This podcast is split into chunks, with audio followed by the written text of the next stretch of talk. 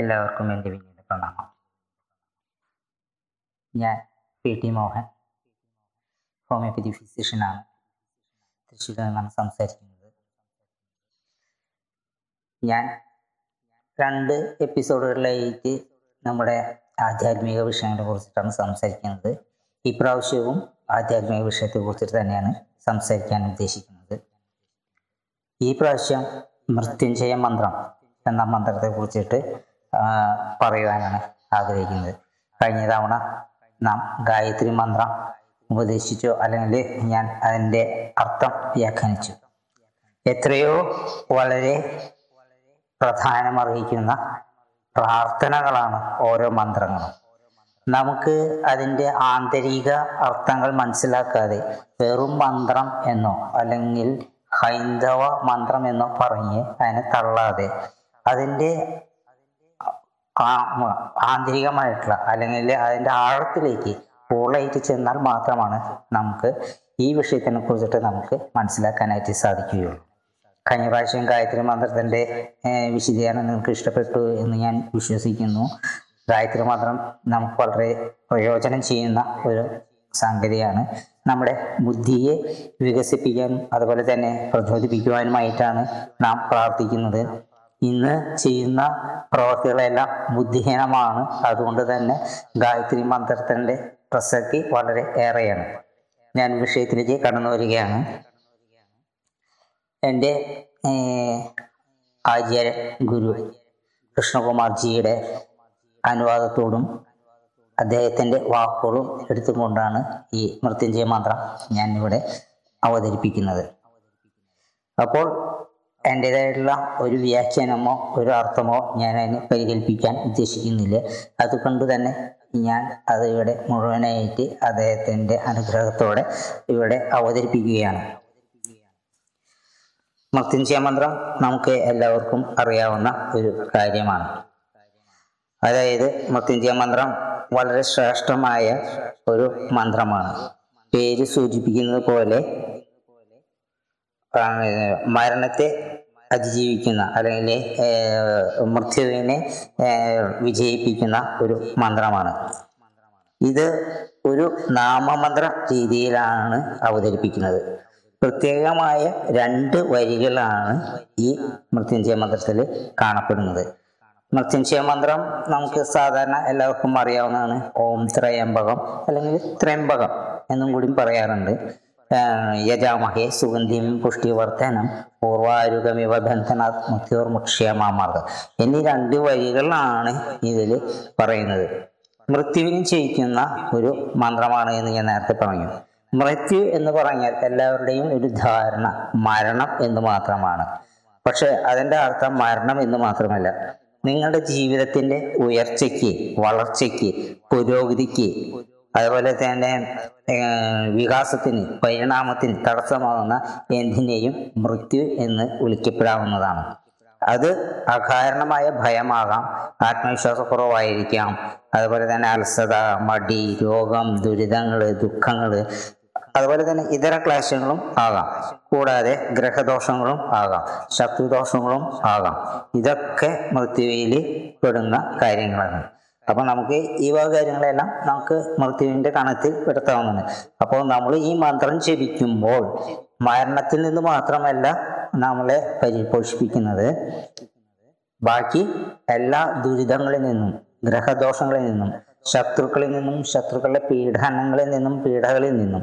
അതുപോലെ തന്നെ നമുക്ക് ഐശ്വര്യത്തിന്റെ തടസ്സമായി നിൽക്കുന്ന എന്തിനേയും നമുക്ക് ഈ മന്ത്രം കൊണ്ട് ജപിച്ച് അതിന്റെ ദുരിതങ്ങൾ തീർക്കാവുന്നതാണ്. നമ്മുടെ സൗഖ്യത്തിന് സുഖത്തിന് ശാന്തിക്ക് തടസ്സം സൃഷ്ടിക്കുന്ന അല്ലെങ്കിൽ വിലങ്ങത്തടിയായി നിൽക്കുന്നത് എന്തും ഈ മൃത്യുഗണത്തിൽ തന്നെ പെടുന്നു. ശാരീരികവും മാനസികവുമായ രോഗങ്ങൾ ദുരിതങ്ങൾ പ്രശ്നങ്ങൾ ആത്മീയ ഭൗതിക പ്രശ്നങ്ങൾ തുടങ്ങിയവയെല്ലാം ഇല്ലായ്മ ചെയ്യുന്ന ഒരു മന്ത്രമാണ് മൃത്യുഞ്ജയ മന്ത്രം. പ്രത്യേകിച്ചും ശാരീരികവും മാനസികവുമായ രോഗങ്ങളെ ദുരിതങ്ങളെ പരിഹരിക്കുന്ന ശ്രേഷ്ഠമായ ഒരു മഹാമന്ത്രമാണ് മൃത്യുഞ്ജയ മന്ത്രം. വളരെ ശക്തിമത്തായതാണ് ഈ മന്ത്രം. വിശ്രമാവസ്ഥയിൽ നാം ഇപ്പോൾ വിശ്വമാസത്തിൽ ഇരിക്കുന്നുവോ അപ്പോൾ നമ്മളൊരു പഞ്ചാക്ഷരി നൂറ്റെട്ടൊരു ജപിച്ചതിന് ശേഷം പഞ്ചാക്ഷരി നമുക്ക് എല്ലാവർക്കും അറിയാവുന്നതാണ് ഓം നമശിവായ ഇത് ഒരു നൂറ്റെട്ട് ജപിച്ചതിന് ശേഷം പതിനൊന്ന് തവണയോ മുപ്പത്തൊന്ന് തവണയോ ഈ മൃത്യുഞ്ജയ മന്ത്രം ജപിക്കാവുന്നതാണ്. മന്ത്രം വ്യക്തമായും സ്പഷ്ടമായും ചൊല്ലേണ്ടതാണ്. ഉച്ചത്തിൽ കേൾക്കാവുന്ന വിധത്തിൽ ചൊല്ലേണ്ടതാണ്. മനസ്സിൽ ചൊല്ലിയാൽ ഏകാഗ്രതയ്ക്ക് ഏകാഗ്രത ലഭിക്കണമെന്ന് ഉണ്ട ലഭിക്കണമെന്ന് ഇല്ല.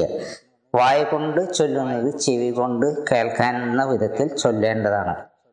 അതിന്റെ അർത്ഥം പറയുകയാണെങ്കിൽ അല്ലയോ മഹാദേവ ത്രിലോചന ഒരു വെള്ളരി അതിന്റെ ഞെട്ടിൽ നിന്ന് അടർന്ന് പിഴുതെടുക്കുന്നത് പോലെ മൃത്യുവിൽ നിന്ന് മരണഭയം രോഗഭയം ഗ്രഹദോഷം ശത്രുക്കളുടെ ഉപദ്രവം ജീവിതത്തിന്റെ ഉയർച്ചയ്ക്ക് അഭിവൃദ്ധിക്ക് വളർച്ചയ്ക്ക് പുരോഗതിക്ക് വികാസത്തിന് പരിണാമത്തിന് തടസ്സമാകുന്ന നമ്മുടെ തന്നെ എല്ലാം ആന്തരികമായ അലസത മടി ഇത്തരത്തിലുള്ളവ മൃത്യുവിൽ നിന്നും എന്നെ അടർത്തി മോചിപ്പിക്കണമേ എന്നാണ് ഇതിന്റെ ഒരു അർത്ഥം. സാധാരണ അർത്ഥം പറയുമ്പോൾ ഇത്രയും കാര്യങ്ങളൊന്നും പറയാറില്ല. മൃത്യുവിൽ നിന്ന് മാത്രം മോചിപ്പിക്കണമേ എന്നാണ് പറയുന്നത്. മൃത്യു എന്ന് വെച്ച് കഴിഞ്ഞാൽ മരണം മാത്രമല്ല ഇത്രയും കൂടി കാര്യങ്ങൾ അതിന്റെ ഉള്ളിൽ ഉൾപ്പെടുത്തിയിട്ടാണ് ഇവിടെ പറയുന്നത്. നമ്മുടെ പ്രാർത്ഥനകൾ പലപ്പോഴും ദീർഘമായിട്ട് പോകാറുണ്ട്. പക്ഷേ ഈ പ്രാർത്ഥനകളിൽ എത്രയും ഹ്രസ്വമാക്കി ഋഷീശ്വരന്മാർ വളരെ ലാഘവത്തോടുകൂടി ചെറുതാക്കി ലഘുവായി നമ്മുടെ മുന്നിൽ അവതരിപ്പിച്ചിരിക്കുകയാണ്. എന്റെ ജീവിതത്തിൽ ഐശ്വര്യവും ശാന്തിയും സമാധാനവും സന്തോഷവും ആരോഗ്യവും അല്ലയോ മഹേശ്വര അങ്ങയുടെ കൃപയാൽ നിറയട്ടെ. ഇതാണ് മൃത്യുഞ്ജയ മന്ത്രത്തിന്റെ അർത്ഥം. ഈ മന്ത്രതരങ്ങൾ നിങ്ങളെ തീർച്ചയായിട്ടും മാറ്റുന്നതാണ്. മന്ത്രത്തിന്റെ സാമാന്യ അർത്ഥം മൃത്യു എന്ന് പറഞ്ഞാൽ മരണം എന്ന് മാത്രമല്ല എന്ന് പറഞ്ഞുവല്ലോ. നമ്മുടെ ഭൗതിക ആത്മീക ജീവിത വിജയത്തിന് തടസ്സമായി നിൽക്കുന്ന എല്ലാം മൃത്യുവാണല്ലോ. ഭയമായാലും രോഗങ്ങളായാലും ദുഃഖം ദാരിദ്ര്യം ഛിദ്രം ശത്രു ഇവയെല്ലാം മൃത്യു മൃത്യുഗണത്തിൽ തന്നെ വരുന്നു. അങ്ങനെയുള്ള മൃത്യുവിനെ ജയിക്കുന്ന ഏതൊരു ദേവന്റെ അനുഗ്രഹം കൊണ്ടാണോ എനിക്ക് മൃത്യുവിനെ ഭയത്തിന് അജ്ഞാന അജ്ഞാനത്തിന് രോഗങ്ങളെ ഭൗതിക ആത്മീകമായ ജീവിതത്തിന് തടസ്സമായി നിൽക്കുന്ന ദുഷ്കർമ്മങ്ങളെ പാപങ്ങളെ എരിച്ചു കളയുവാൻ സാധിക്കുന്നുവോ? ആ മൃത്യുഞ്ജനായ വൈദ്യനാഥനായ മഹാദേവനെ ഞാൻ പ്രണമിക്കുന്നു എന്നും ഒരു അർത്ഥ വ്യാഖ്യാനം അല്ലെങ്കിൽ മറ്റൊരു അർത്ഥവും കൂടി ഇതിനെ ഉണ്ട്. ഒരു വെള്ളരി എപ്രകാരമാണോ അതിന്റെ ഞെട്ട് അതായത് തണ്ടിൽ നിന്ന് അടർത്തി മാറ്റുന്നത് പോലെ മൃത്യുവിൽ നിന്ന് അതായത് നേരത്തെ പറഞ്ഞിട്ടുള്ള പ്രശ്നങ്ങളിൽ നിന്ന് രോഗത്തിൽ നിന്ന് ദുഷ്കർമ്മങ്ങളിൽ നിന്ന് പാപങ്ങളിൽ നിന്ന് അല്ലയോ മൃത്യു മൃത്യുഞ്ജനായ മഹാദേവ എന്നെ രക്ഷിക്കണമേ. അതാണ് അതിന്റെ ശരിയായിട്ടുള്ള ഒരു അർത്ഥം. ഓം ത്രയംബകം യജാമഹേ. സുഗന്ധിം പുഷ്ടിവർദ്ധനം. പൂർവാരുഗമിവ ബന്ധനാത്. മുക്ഷീയ മാമൃതാത്. അതിന്റെ അർത്ഥം അല്ലയോ ത്രിലോചന? സുഗന്ധത്തെയും പുഷ്ടിയെയും വർദ്ധിപ്പിക്കുന്ന അങ്ങ്. വെള്ളരിക്കയെ അതിന്റെ തണ്ടിൽ നിന്നും വേർപ്പെടുത്തുന്നത് പോലെ മരണത്തിൽ നിന്നും ഞങ്ങളെ മോചിപ്പിച്ചാലും. പക്ഷേ ആ മരക്കൃത്യത്തിൽ നിന്നല്ല മരണത്തിൽ നിന്ന് മോചിപ്പിക്കണം എന്നാണ് പറയുന്നത്. കാരണം വെച്ച് കഴിഞ്ഞാൽ നമ്മൾ പാകമായിട്ടുള്ള ഒരു വെള്ളരി തണ്ടിൽ നിന്ന് പറിച്ചു മാറ്റുന്നത് പോലെയാണ്. അപ്പോൾ നമുക്ക് അകാലമായിട്ടുള്ള ഭരണ മരണങ്ങൾ ഉണ്ടാകാൻ പാടില്ല. ആക്സിഡന്റ് ആയിട്ടോ അല്ലെങ്കിൽ മറ്റു തരത്തിലുള്ള അകാല അകാലപ്പെട്ട മരണങ്ങളോ അതേപോലെ തന്നെ മറ്റുള്ള അസുഖങ്ങളോ വരാതിരിക്കുവാനായിട്ടാണ് ഇവിടെ നാം പ്രത്യേകിച്ച് പ്രാർത്ഥിക്കുന്നത്. നമ്മൾ എത്രയോ വാക്കുകൾ ഉപയോഗിച്ചിട്ടാണ് ദീർഘമായിട്ടാണ് പ്രാർത്ഥന ചൊല്ലുന്നത്. പക്ഷെ ഈ രണ്ട് വരിയുടെ ഉള്ളിൽ എത്രയോ കാര്യങ്ങൾ അടങ്ങിയിരിക്കുന്നു എന്ന് നമ്മൾ പ്രത്യേകം മനസ്സിലാക്കിയിരിക്കണം.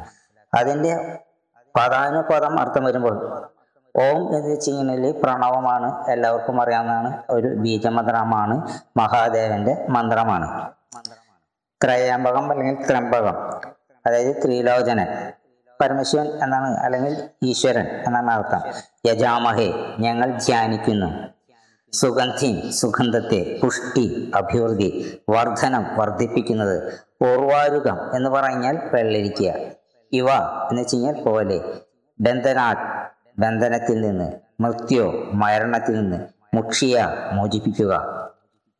മാ അല്ല അരുത് അമൃത അമർ അമരത്വത്തിൽ നിന്ന്. അപ്പോൾ നമ്മൾക്ക് മോക്ഷം തന്നെ കുറിച്ചിട്ടല്ല പറഞ്ഞത് നമുക്ക് മരണം ഇല്ലാത്തൊരവസ്ഥയെ കുറിച്ചിട്ടല്ല. നമുക്ക് അകാലമായിട്ടുള്ള മരണങ്ങൾ അതുപോലെ തന്നെ അകാലമായിട്ട് അല്ലെങ്കിൽ അപമൃത്യു അതുപോലെ തന്നെ രോഗങ്ങൾ ദുരിതങ്ങൾ അവയിൽ നിന്നെല്ലാം നമുക്ക് മോചനം ലഭിക്കാൻ വേണ്ടിയിട്ടാണ് നാം ഇപ്പോഴും ഇത്തരം കാര്യങ്ങൾ ഇവിടെ പറയുന്നത്. അപ്പോൾ വളരെ ലഘുവായുള്ളൊരു പ്രാർത്ഥനയാണ്.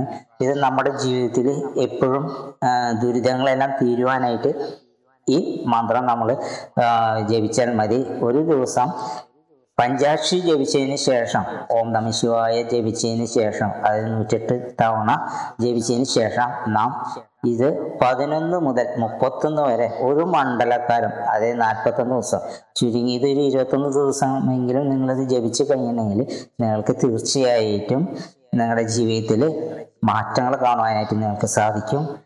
ഒരു ദുഷ്ടശക്തിയും ഒരു അവിചാരകർമ്മവും നിങ്ങളെ ബാധിക്കുകയില്ല എന്ന് മാത്രമല്ല നിങ്ങൾക്ക് അഭിവൃദ്ധി മേൽക്കുമേൽ ഉണ്ടാവുകയും നിങ്ങൾക്ക് സർവവിധ ഐശ്വര്യങ്ങളും സുഖവും സമാധാനവും ശാന്തിയും നിങ്ങൾക്ക് മഹേശ്വരൻ നൽകും എന്നുള്ളത് തീർച്ചയായിട്ടും ഉറപ്പാണ്.